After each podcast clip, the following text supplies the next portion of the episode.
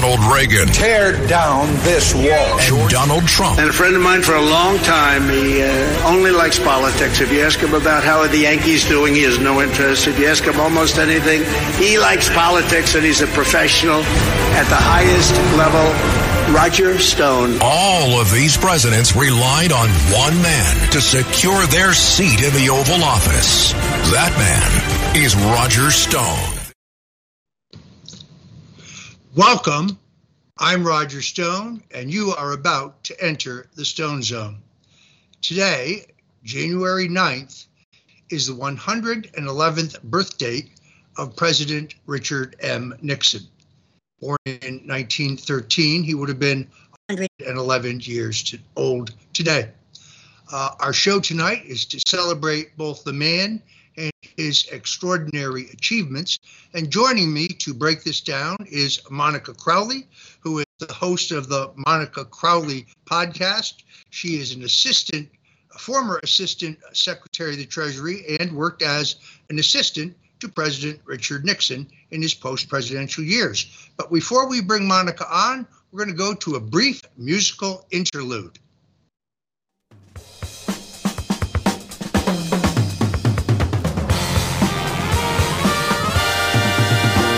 Nixon now. Nixon now.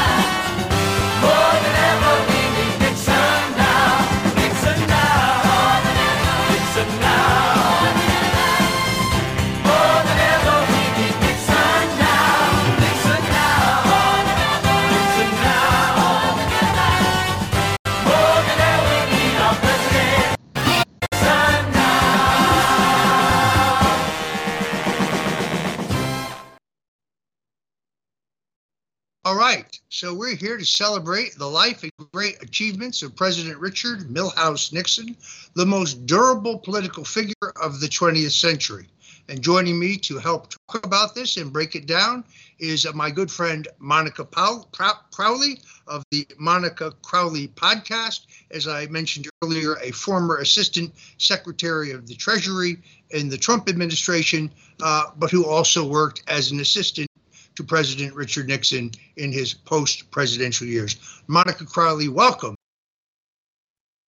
Oh, it's so good to be back with you, Roger, in the Stone Zone and on Richard Nixon's 111th birthday. There's nobody I'd rather spend it with with you. And I love that musical interlude and that montage of photos of Richard Nixon. It makes me miss him so much. I miss him every day. And that montage just brought back so many fantastic memories.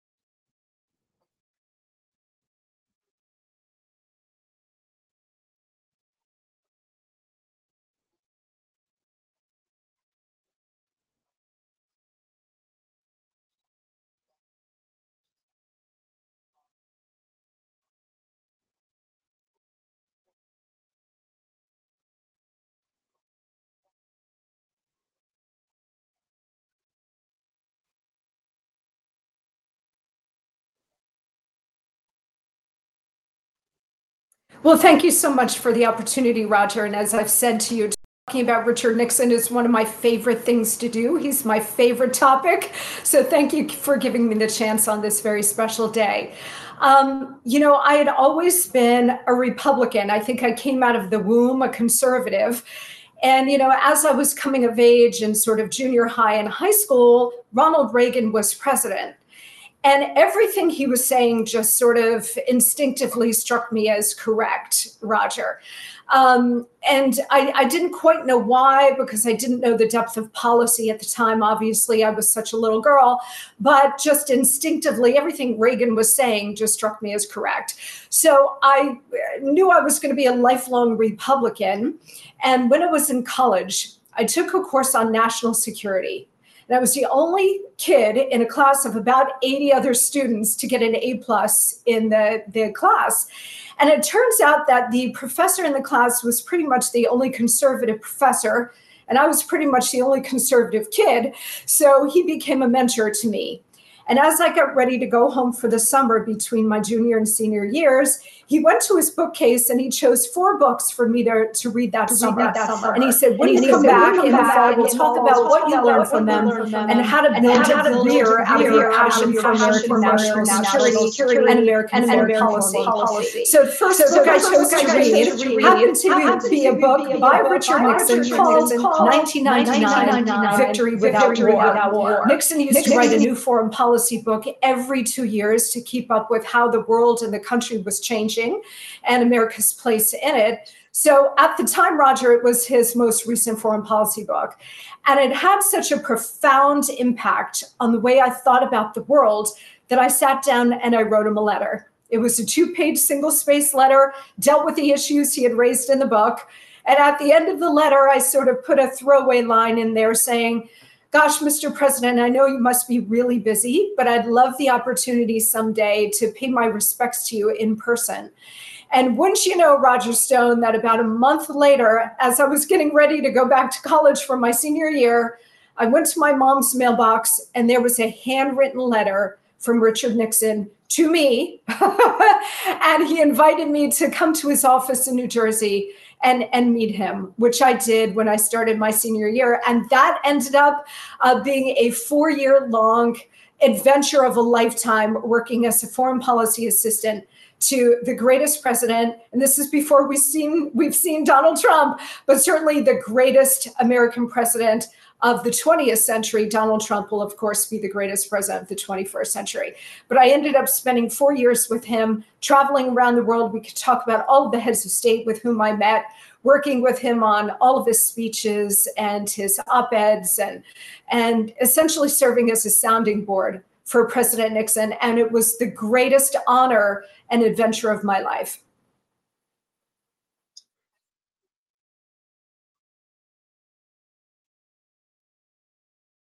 Rabid Goldwaterite. Uh, the woman who lived next door to my family was active in the Women's Republican Club, and she gave me a book entitled uh, Conscience of a Conservative by Barry Goldwater. And I read it, and I was immediately transfixed. I became a, an ardent anti communist, a, uh, a, a supporter of peace through strength, someone who was against government waste and high taxation for maximum uh, political freedom. And I went down to the local Goldwater headquarters, local Republican headquarters, and I volunteered for Barry Goldwater. And for a brief period, Barry Goldwater was my hero. I didn't know much about politics. I was only 12 years old, uh, but I was crushed when he was defeated. Uh, that launched me into uh, a fervor of reading more about American history and I began to read about the 1960 election. Uh, and I came to the conclusion uh, that not only was Richard Nixon uh, in many ways a better candidate with a broader appeal than Barry Goldwater, uh, but that he had been cheated out of the 1960 election uh, through election fraud in both Texas uh, and Illinois. I also came to the conclusion that he made a number of egregious errors in that campaign uh, errors that would not have been expected of a more experienced politician uh, like Nixon. But despite those errors, uh, he fought his way back in the final weeks of that campaign to a photo finish in which I became convinced that he had been robbed. So, like you, I sat down and wrote him a letter. Uh, he was practicing law in New York City. He was in exile. Uh, and um, I told him that I thought that he had been cheated by the Kennedys in 1960. I thought that he was the one man who could solve the country's problems. This was at the beginning uh, of the uh, escalation of the war in Vietnam, uh, and that he should run again. I got back a very nice letter, which of course I still have, which he told me that he thought he was finished with electoral politics. Well, he was not telling the truth about that. He was just biding his time. But that if he decided to run again, he would certainly be in touch. It was two years later. These are the days when the telephone was on the wall in the kitchen of your home. Uh, when my mother called me and said, There's a man on the phone named John Whitaker, says he's an assistant to Vice President Nixon, uh, would like to speak to you. I was, of course, very excited. And I said, Is this Roger Stone? Yes, it is. We have your letter on file. Uh, we are beginning to organize a campaign uh, out of New York City. Um, would you, are you still interested? I said, I'm very interested. He said, Would you come in for an interview? I said, Of course. So I took the train into New York City. Uh, when I showed up, it became very clear that they were expecting a much older man. They had no idea that I was a kid. By then, I guess I was 16. Uh, and uh, uh, they, I basically said, Look, I can do anything and everything. So I got a job as a gopher, uh, essentially sitting outside the door of John Mitchell's law office uh, in the beginning at Mudge, Rose, Guthrie, and Alexander, which was then Nixon, Mudge, Rose, Guthrie, and Alexander, the white shoe Wall Street law firm where Nixon had parked his hat in the brief time that he was uh, in the wilderness. Uh, and it was an amazing experience because I saw the greats uh, of uh, American politics come and go. I saw Billy Graham come visit Richard Nixon. I saw Everett Dirksen, Barry Goldwater, Nelson Rockefeller, George Romney, uh, Bill Scranton, Tom Dewey. Uh, it was heady stuff for a kid. Uh, and then, of course, uh, I went on to college in Washington, D.C. with a great letter of recommendation. Later, would be the youngest person to work on President Nixon's uh, reelection campaign in 1972. Uh, I did not get to have a personal relationship with the man himself, really, until his post presidential years. Uh, when I was elected young Republican national chairman in 1977 to 1979, uh, and he graciously uh, invited me uh, to visit him then in San Clemente. Uh, and Ken Khachigian, who I got to know later much better, but was then his assistant, he cautioned me that you will only have a few minutes with the old man, as he called him. Uh, he's got a very busy schedule. Uh, became very clear when I went into his office that he had nothing to do. His desk was barren. Uh, and we had, and he congratulated me on my election. And he said, uh, "So, what kind of shape is the party in?" This was in 1979. I said, uh, or actually 78, early 78. I said, "The party's in great shape we're going to take back the White House uh, in 1980. And he said, Well, surely you mean when we nominate uh, John Connally for president? I said, No, sir, we won't be nominating John Connally. We'll be nominating Ronald Reagan for president. He said, You really think so? And I said, Yes, I really do. And he said, uh, Let me ask you a question. Do you have plans for lunch? Of course, I didn't. Uh, so I had lunch with Richard Nixon, and then we talked politics literally for the next four hours. Uh, he was the ultimate political animal. He had an innate ability to see forward. Uh, he was a man, as you know, of extraordinary, extraordinary personal discipline. Uh, he did calisthenics every day before working out was popular. He was very careful about what he ate and drank and drank. Was always uh, concerned about his personal appearance because, well, he knew politics was at heart show business. So I had a, a, a similar situation in terms of how I joined the band, uh, as it were. Um, what What's amazing to me uh, is how unlike his public image he is. You got to see him up close. There's a great anecdote in one of your great books we're going to talk about later uh, about your coming in while he had his shoes off and his feet up, was uh, watching television someplace he would never want to be seen. He was extraordinarily buttoned down.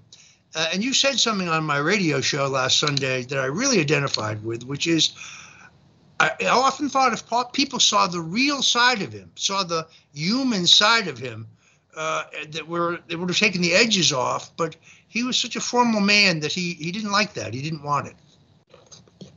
Yeah, you know, he was of a different generation, right? World War II era. And he was a, a, very formal guy. That didn't mean that he couldn't let loose once in a while. He loved football. He loved going to Giants games. He loved going to Yankee Stadium and, and sitting behind uh, the dugout or behind home plate and taking it all in. He loved a good movie. Loved a great book.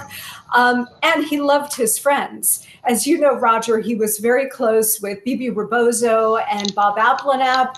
And I got to know them in uh, the time that I worked for President Nixon. And I have to say, when he was in their company or in the company of his own family, Mrs. Nixon, his two daughters, Julie and, and Tricia, his grandchildren, eventually, he could really let loose and and the peals of laughter that would come out of any of those groupings you know when he was with Bebe or was he was with Julie or Tricia peals of laughter um, which he never really showed. I mean in that montage you had at the top of the show there are a lot of pictures of Richard Nixon smiling laughing playing the piano.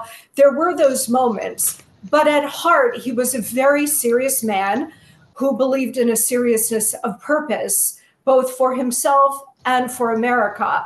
So, you know, he didn't show a lot of levity in public because he said, look, I'm I'm a sitting congressman or senator or vice president or president of the United States or former president in his later years. And there's a seriousness that goes on with that role. And if I want to continue to be taken seriously, I have to present that serious image. But as I said to you on your radio show, you know, if he had shown more of the self-effacing humor that he was uh, that he put on display to people like you and me and his family, people he trusted, not that it would have saved him in Watergate, but it would have given more of a reservoir of goodwill toward him, which didn't necessarily exist when the crap hit the fan, as it does for every president. You want to be able to have a reservoir of goodwill to draw upon um, where people will give you the benefit of the doubt for a longer period of time because they genuinely like you.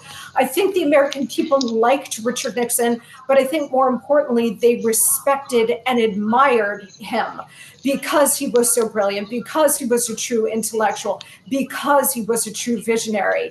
But the lighter parts of Nixon that you and I saw, the general public didn't see all that much. Oh, Roger, look at that picture. How about that hair? Can we talk about that hair on me? Look at that. That is something. And there you are. Look at your hair, Roger Stone. You're, you're looking really good. Those are some great photos right there of the great man with uh, you and me. And, you know, as I've said, Roger, and I, have told uh, you. yeah, go ahead. Uh, Richard Nixon understood uh, the the importance of base. Uh, you pointed out that you, like me, are a, a, product of the conservative movement. Richard Nixon realized that the party was moving right at exactly the right time. So in 1960, he was very narrowly defeated. Uh, but it's important to point out that in that election, he had the strong support of both Nelson Rockefeller on the left of the party and Barry Goldwater on the right of the party. Uh, uh, with the uh, he began immediately planning uh, to try to run again in 1964. Uh, with the unfortunate and tragic murder of President John F. Kennedy, I think it was Bill Safire who wrote that it had the inadvertent effect of breathing life back into the political fortunes of Richard Nixon. Uh, but Nixon realized uh, that Senator Goldwater not only would win the nomination, although Nixon did try to maneuver for a deadlock between uh, Rockefeller, uh, Goldwater, uh, and uh, Romney. when that he could not achieve that, he realized that Nixon or that Reagan, pardon me, that Goldwater would be nominated. And this is where I think his, his political brilliance is concerned. When Nelson Rockefeller bolted the party, would not endorse Goldwater. When George Romney, who was Mitt Romney's father, the governor of Michigan, bolted the party, would not endorse Goldwater. Uh, when Bill Scranton, uh, the governor of Pennsylvania, these were the pillars of the liberal Republican establishment, bolted the party. Richard Nixon made more campaign speeches on behalf of Barry Goldwater than Goldwater made on behalf of himself. Richard Nixon worked harder in what he knew was would be a losing cause for the party uh, and for the nominee than Goldwater voted uh, did for himself, which is why uh, when the combination of the murder of John Kennedy, the murder of Robert Kennedy, uh, the assassination of uh, Dr. Martin Luther King, uh, and the tragic war in Vietnam parted the political seas for Richard Nixon, uh, and he sought to be renominated.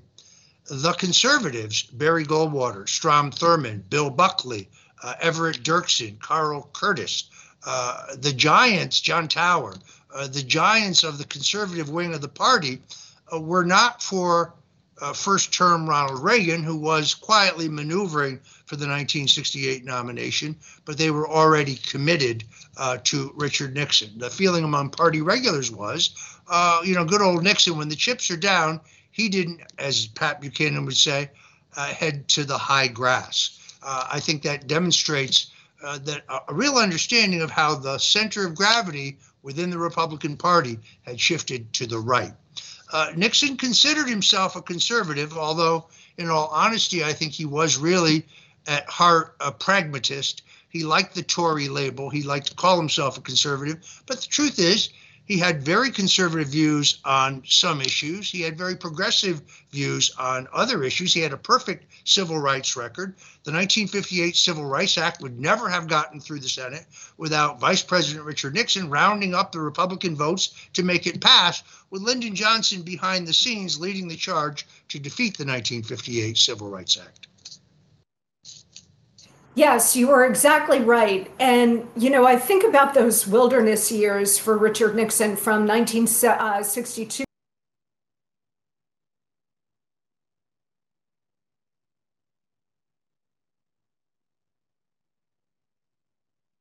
They really shouldn't. As you point out, those were critical years to Richard Nixon, uh, both politically and personally, because he spent that time, yes, practicing law, which generally made him miserable. I mean, it paid the rent.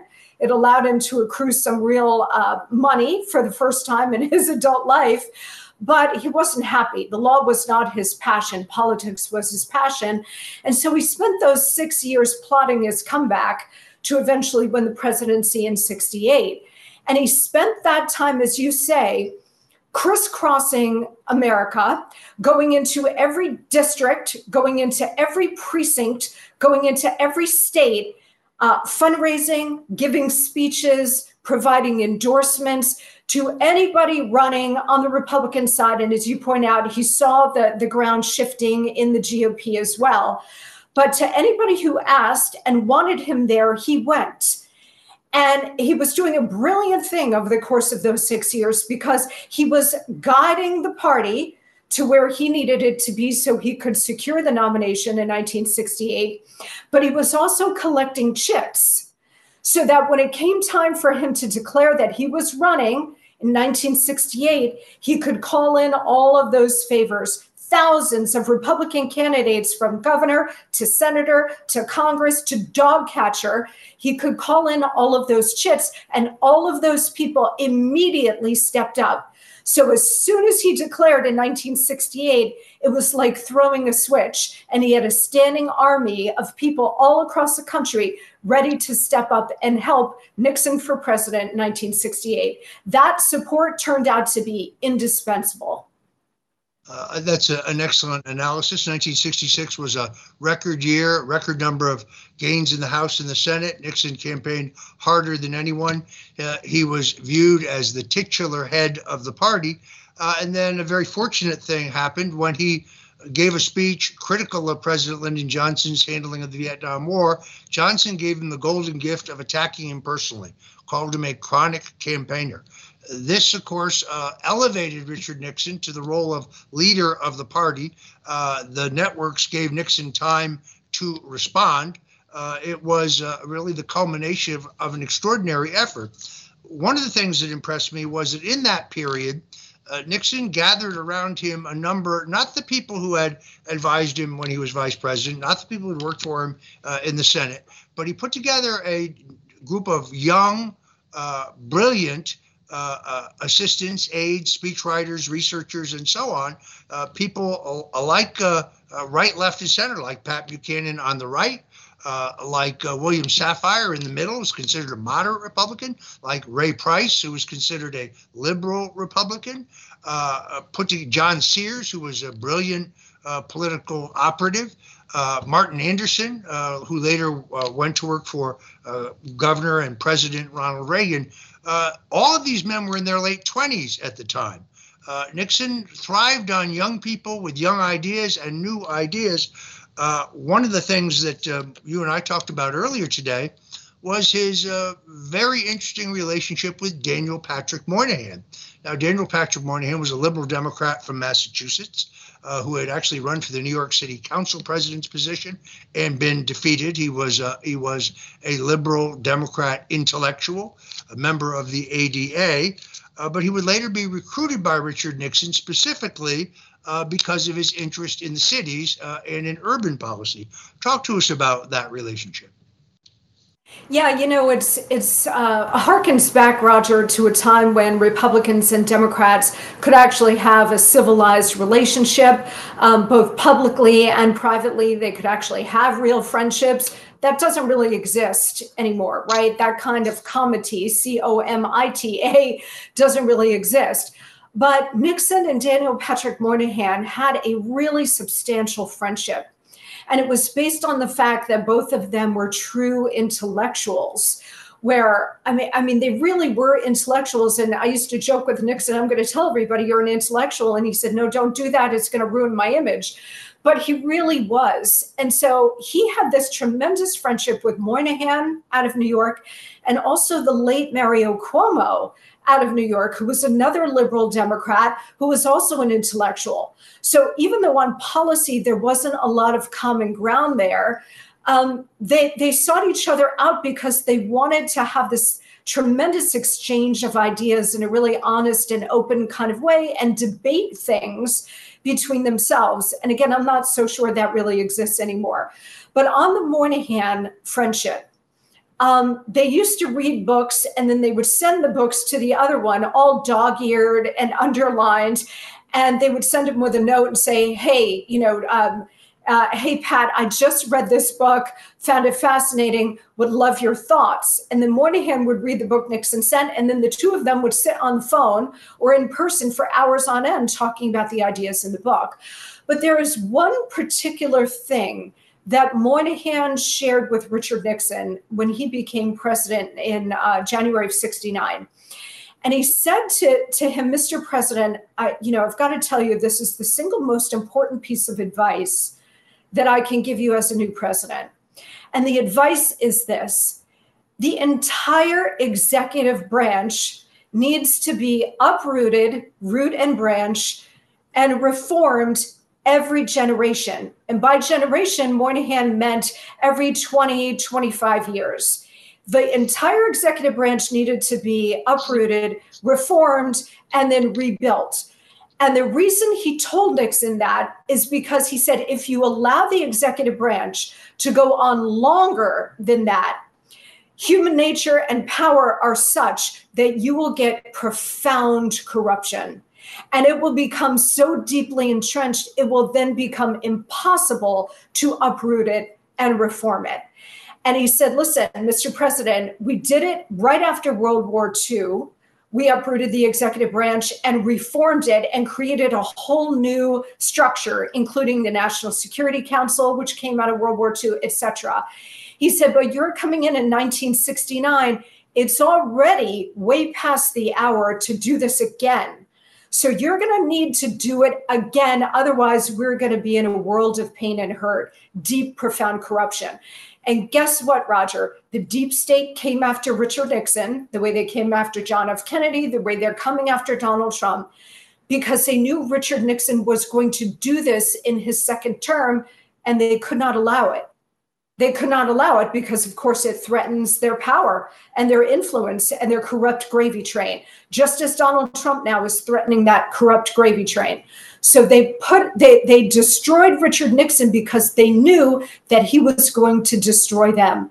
And the problem here, Roger, is we've had all of these presidents since Richard Nixon, and none of them have done it. So this is why we have a deep state. This is why we have a corrupt DOJ and FBI. This is why we have a corrupt security state because it hasn't been done. But Donald Trump has promised that he will do it. Uh, that's an excellent analysis. Uh, Bob Haldeman records uh, in his diaries. Uh, there was a working uh, group already set up. Richard Nixon was going to restructure uh, the government in his second term. As Tucker Carlson pointed out not long ago, when reelected, he was the most popular president in American history. He swept 49 states in what still remains the largest landslide in American political history. Uh, he had deep distrust of the Central Intelligence Agency. Uh, as we said on your podcast a couple weeks ago, uh, he knew of their role uh, in the assassination of John Kennedy. Uh, he uh, he knew that they had briefed John Kennedy before the famous 1960 debate, uh, in which Kennedy taunted Nixon, saying, "You're not doing anything to remove Castro 90 miles from our shore." When Kennedy knew, as Nixon did, that the Bay of Pigs invasion was already on the drawing boards. In fact. Vice President Richard Nixon initially was the head of the task force to consider uh, ways to remove Castro, but uh, Nixon could not say so without breaching national security, uh, and Kennedy scored cheap points against Nixon. That debate uh, goes down uh, in American political history uh, as probably the most significant.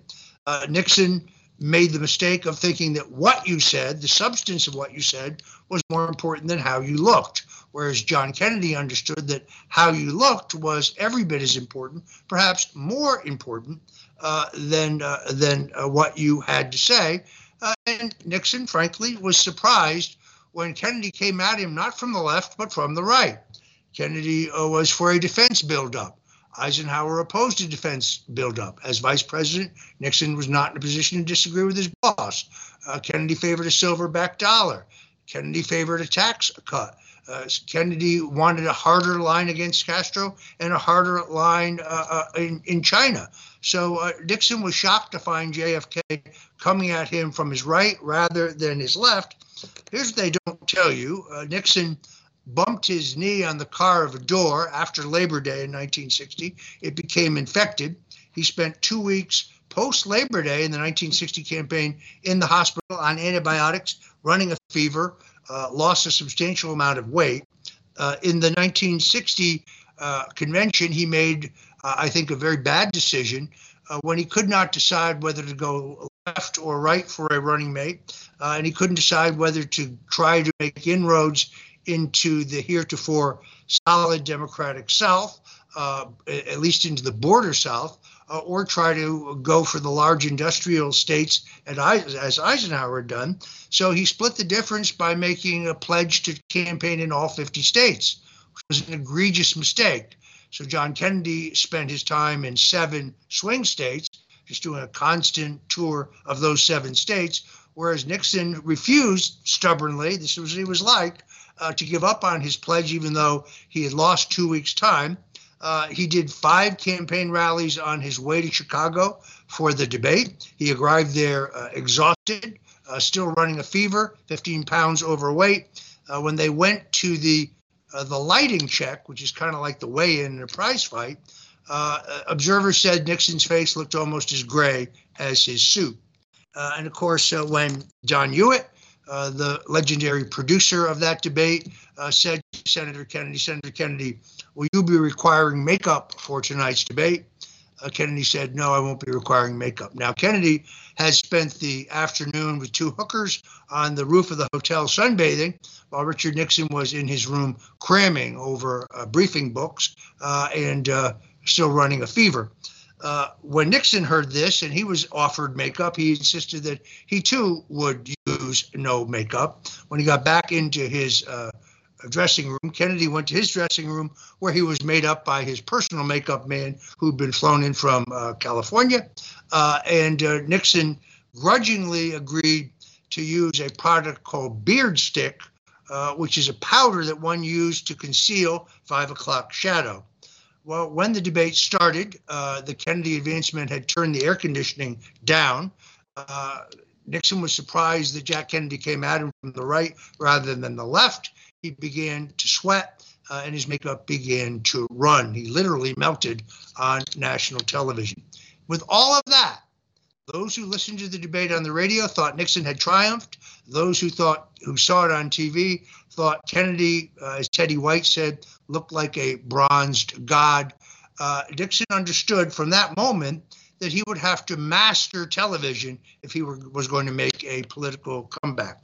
Key point that they will not tell you. There were three more debates. Uh, Nixon not only gained weight, but started using a sun lamp. It is considered uh, that he won the next two debates, but the fourth debate was the best debate of the four for Richard Nixon. And he came in with a photo finish, in which I'm convinced, and I make a very strong case in my book, uh, The Rise and Fall and Rise of Richard M. Nixon, that that election was stolen from him. Uh, Monica, talk about Yes, his work indeed. ethic. Talk about his work ethic. Yes, indeed.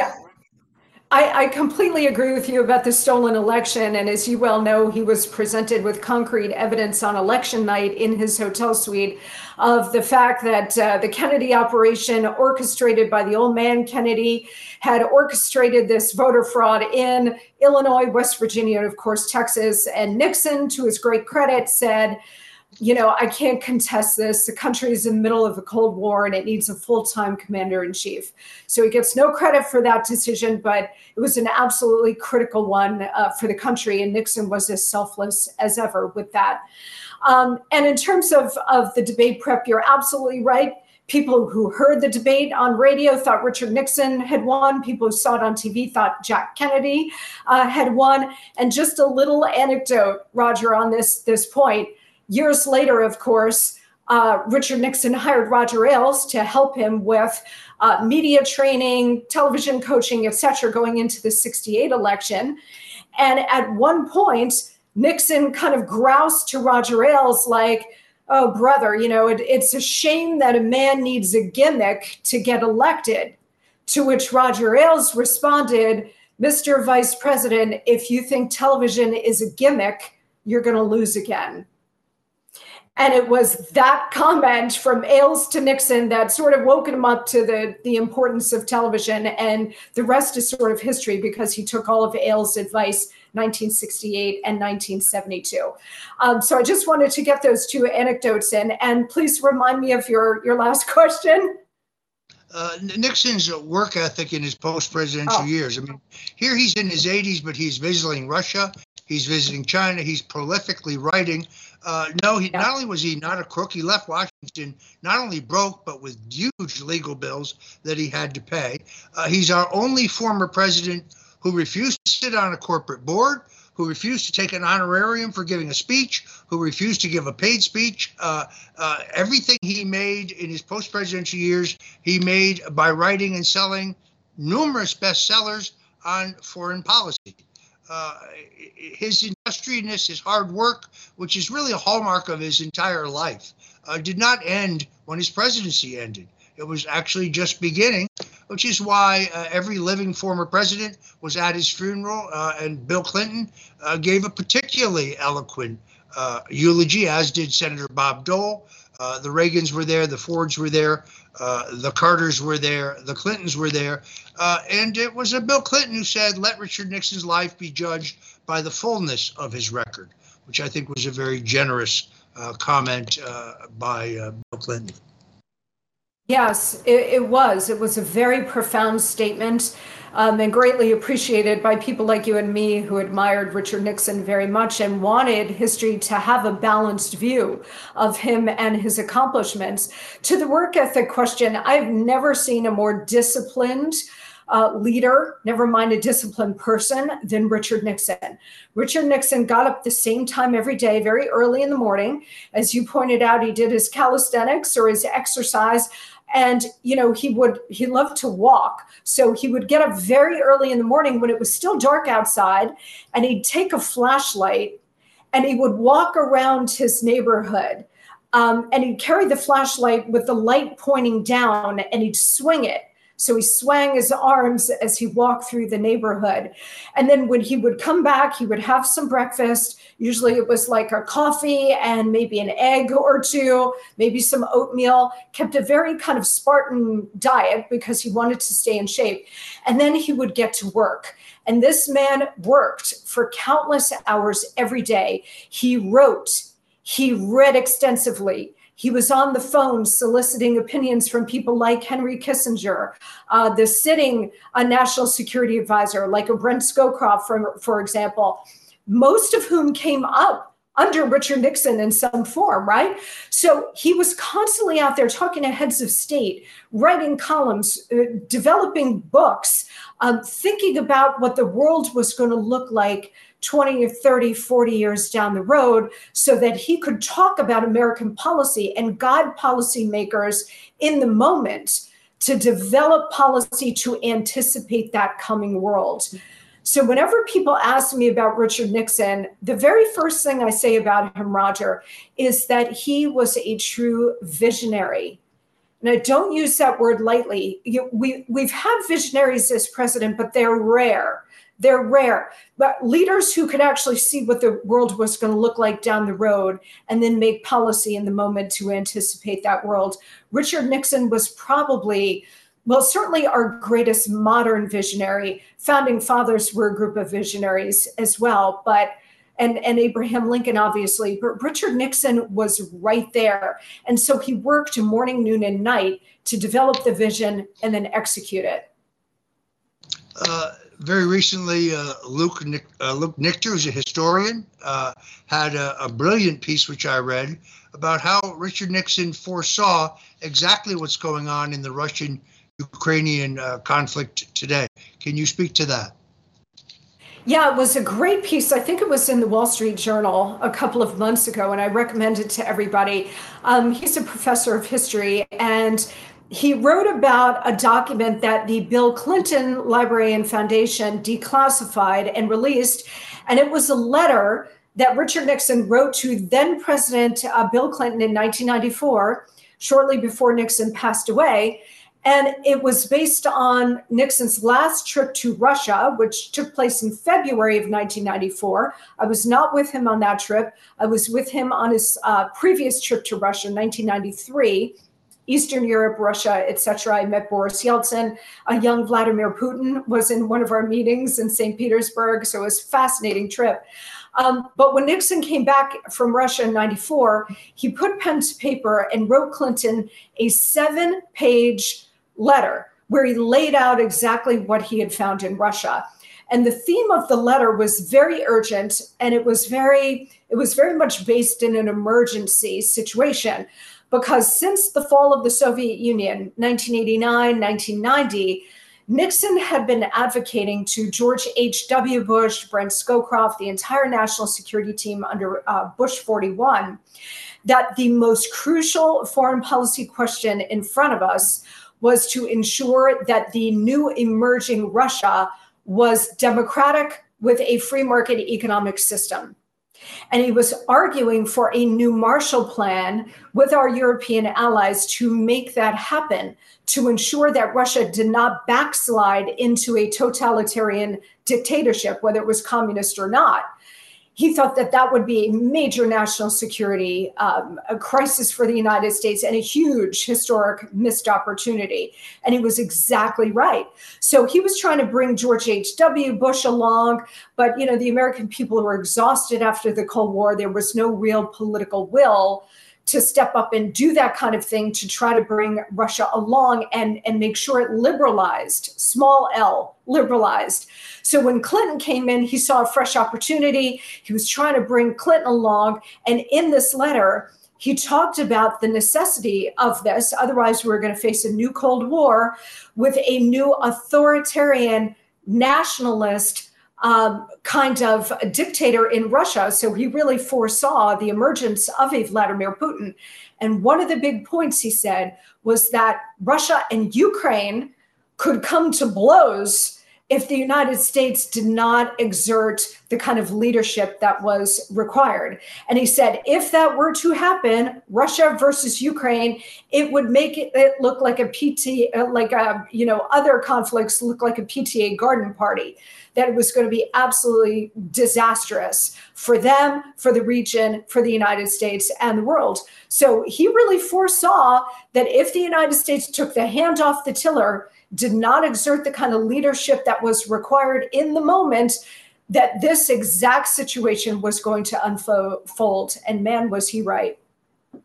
Uh, I also think that uh, that uh, opening the door to China, bringing them back into the family of nations, taking them out of the Soviet orbit, continues to be one of his greatest achievements those today who try to say, oh, well, Nixon is responsible for the rise of China and the danger that China poses to America today do not understand the reality. When Richard Nixon made a decision to play the Chinese off against the Russians, understanding that they had a long mutual border and a deep distrust of each other, China was a backwards, dirt poor agrarian society with no technology. There were more ox than there were cars in the country.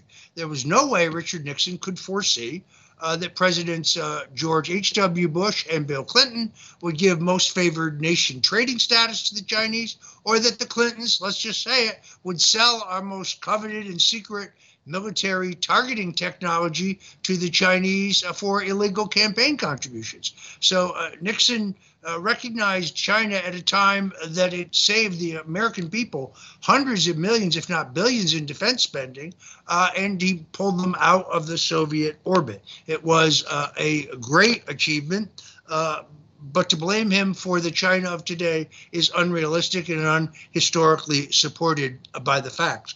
We talked about this last week on my WABC radio show. Uh, Richard Nixon mixed a mean martini uh, now, he had an extraordinary cellar. Uh, he was a wine connoisseur, uh, which, given his hardscrabble beginnings uh, and his background, you would not have expected. Uh, but uh, he was a man who was not retrospective. It was very hard to get him to talk about the past. He was very interested and focused on the future, who were the young and up and come leaders in the party and so on. But getting him to talk about Eisenhower or John Kennedy or, or the 1960 debate or being stoned by a communist mob in Venezuela, uh, or any of the great events of his life was almost impossible until he had a few cocktails. So uh, he uh, enjoyed a good martini. He had his own recipe and he was very proud of it. Called it a silver bullet. Here's how it works: take a jar of olives, you drain the water, uh, you drain the the juice. Uh, you put it, uh, fill it with water, you swish it around, you drain the water, you fill it with dry vermouth, you put it in the refrigerator. Now you've had the foresight, as Richard Nixon would have, to have two chilled glasses in the freezer. Uh, you would take your cocktail shaker. This was very important, he said. You had had to have a, mix, a mixture of, of cube uh, and cracked ice. Uh, you covered that with uh, gin or vodka. he was a gin man, I was a vodka man uh, you would then shake it very, very, very vigorously. Uh, so much he said that the outside of the cocktail shaker should burn your hands with cold. Uh, then and only then was it ready. He would then take uh, the glass from the freezer. He would take an olive from the jar. He would drop it into the glass and he would pour his silver bullet. And he told me specifically if there are not tiny shards of ice on the surface of the martini, well, he would say that means you effed it up. And there you had the silver bullet. So the first time I had one, I said, Well, Mr. President, this is amazing. He said, Yeah, I got the recipe from Winston Churchill. so brilliant, so brilliant. I wanted to ask him about Winston Churchill, and I did, and Charles de Gaulle, and I did, and Mao Zedong, and I and I did. And he used to talk to me about all of those towering figures of the 20th century. But you were exactly right about the martini, and he did share with me that he got the recipe from Winston Churchill, which is incredible.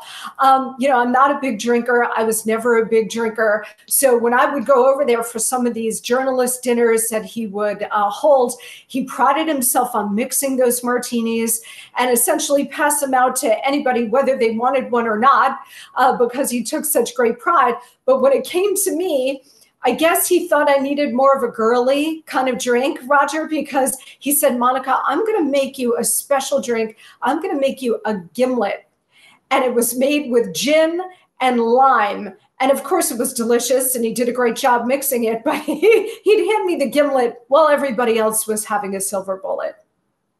Uh, you speak of those uh, those reporter dinners. This is one of the things I did for him in his post presidential year. He decided he wanted to meet the young and up and coming reporters, reporters he believed not would not have been jaded by Watergate, which they were not old enough to cover. So I uh, assembled three such dinners. Howell Raines of the New York Times was one who attended that dinner, and then he and Nixon uh, developed a very lively correspondence that went on until Nixon's death. Howell Raines is very proud of those uh, letters. Howell Raines uh, was not like the journalists of today. Uh, some of those journalists it did not turn out so good. A number of them uh, attacked me viciously in the Mueller witch hunt, but many of them remain friends to this day. Again, uh, it demonstrates Nixon's interest in the younger generation uh, and uh, and his commitment to new ideas and new thinking. I, I don't want to get too far here without talking, Monica, about your books. Tell us about your two books. Oh, thank you, Roger. Yeah, you know, it, it's funny because President Nixon, to me, you know, I just graduated from college. I was 21, going on 22 years old when I first started working with him. So to me, Richard Nixon was a boss, of course, but he was also a mentor, a friend, and he was like a grandfather to me. You know, his, his office was in northern New Jersey, and I was living in central New Jersey. So when it would start to snow, he would let us go early and uh, so that we wouldn't get into any kind of trouble driving home. And by the time I would get home, there was already a message on my answering machine from Richard Nixon saying, Monica, I hope you got home safely. Please call me and let me know you're okay. That was Richard Nixon. So don't listen to any of the historical caricatures by the leftists in in uh, their history professors or or Woodward and Bernstein and the, the left wing uh, media types. Richard Nixon was a kind, brilliant, generous, funny, warm, giving man. He was a great man, of course, but he was also a good man. And um, you know, I just I came to adore him so much that, you know, when he passed away, I was devastated. And uh, Bill Safire, who was writing a, a, column for the New York Times at the time, invited me to come to Washington and talk to him. So I did. And, uh, you know, I sort of off the cuff said, Well, he said to me, Kid, what are you going to do next? And I said, I really don't know.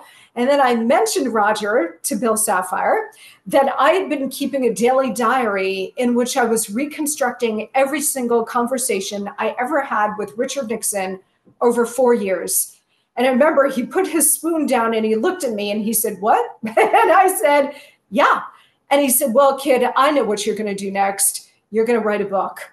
You're going to write a book about your experiences with President Nixon because he knew that you were sitting there, you were taking notes, and that was the reason you were there. He was long sighted. He knew that he wanted someone from a very young generation to be sitting with him in his final years so that you, Monica Crowley, could report to future generations the Richard Nixon that you came to know. And so I took that advice. I wrote those two books that you see on the screen for Random House. They became bestsellers, I am proud to say. And really, I, I'm extraordinarily proud of those works as works of history, but also as labors of love to the man that I cared so deeply about and respected and continue to respect tremendously. So again, uh, Monica Crowley's two books, Nixon Off the Record and Nixon in Winter, they're available at Amazon as well as uh, Barnes and Noble. You can find them quite easily online. I have read both of them. I'm I'm honored to be mentioned in one. Uh, also, tell us, Monica, about your podcast. Uh, you and I did a great podcast a couple weeks ago. I got a lot of compliments on it. How can folks find your your weekly podcast? Oh, thank you so much for asking. Yeah, and you and I had a fantastic time. We did it for my Thanksgiving show, and we talked about the Kennedy assassination for the anniversary, but also the bigger issues of the deep state and how they went after JFK, Richard Nixon, Ronald Reagan, of course, now Donald Trump. So I recommend that show to everybody, along with all the shows. Uh, there it is, the Monica Crowley podcast. You can find it wherever you get your podcasts. So Apple, Google, Spotify, Stitcher, all of the Evil Empire podcast companies. It's available there everywhere. And I do it a couple of times a week. So please go check it out. Today's show, I have a long interview with Caitlyn Jenner who made a lot of news uh, with me on today's show with regard to the left's hijacking of the gender, uh, of gender more generally, but also the trans movement, how it was weaponized, how we need to protect children, biological males in female sports. Of course, we all knew him as Bruce Jenner, Olympic gold medalist. He's, she's got some incredibly important things to say about that. She also talks about Kim Kardashian a little bit. And we talked about Donald Trump because she remains a huge supporter of Donald Trump and the MAGA movement and is willing to help Trump however she can. So, fascinating conversation today with uh, Caitlyn Jenner. Please go check it out. Uh, that is really amazing. Let me thank Monica Crowley, the host of the Monica Crowley podcast, uh, former aide to President Richard Nixon, uh, and a great, great friend for joining us today uh, in the Stone Zone. Monica, thank you, and God bless you. Always a pleasure, Roger. Thank you. God bless you too. And Nixon is still the one. Uh, he is indeed. Uh, folks, I think as most of you know, uh, it's true that I have a tattoo on my back about the size of a grapefruit. Uh, it is directly between my shoulder blades, uh, and it's not a political statement at all. What it is is a daily reminder that in life, uh, when you are uh, when you are knocked down, when you are defeated, uh, when you when you are unsuccessful, uh, that you have an obligation to get up off the mat and get back in the game. The story of Richard Nixon is a story of persistence. It's a story of resilience. It's a it's an American story. It was Richard Nixon who said, "The greatness comes not when things go always good for you, but when you take some knocks, you suffer some defeats." When sadness comes. Because until one has been in the deepest valley, one cannot appreciate uh, the majesty of the highest mountaintop. It was also Richard Nixon who said that a man is not finished when he is defeated, he is only finished when he quits. And I assure you that in the fight for America, I, among others such as Donald Trump, will never quit. In the meantime, God bless you, Godspeed. I should uh, ask you to please go to mypillow.com. If you enjoyed the show, go to mypillow and use promo code STONE. Promo code STONE. Uh, that's how we keep the lights on here, folks. Whether it is the dog beds or the pet blankets or the uh, or the towels or the bathroom sets or the sheet sets. Uh, we wouldn't be here without Mike Lindell uh, and the great folks at mypillow.com. So stop by there now, uh, and uh, your shipments uh, will be free uh, at this time if you use promo code STONE. Until tomorrow, uh, when Greg Phillips of True the Vote joins us here on the Stone Zone to talk about how we can have a free, fair, honest, transparent election. Well, I'm Roger Stone. This has been the Stone Zone. God bless you and Godspeed.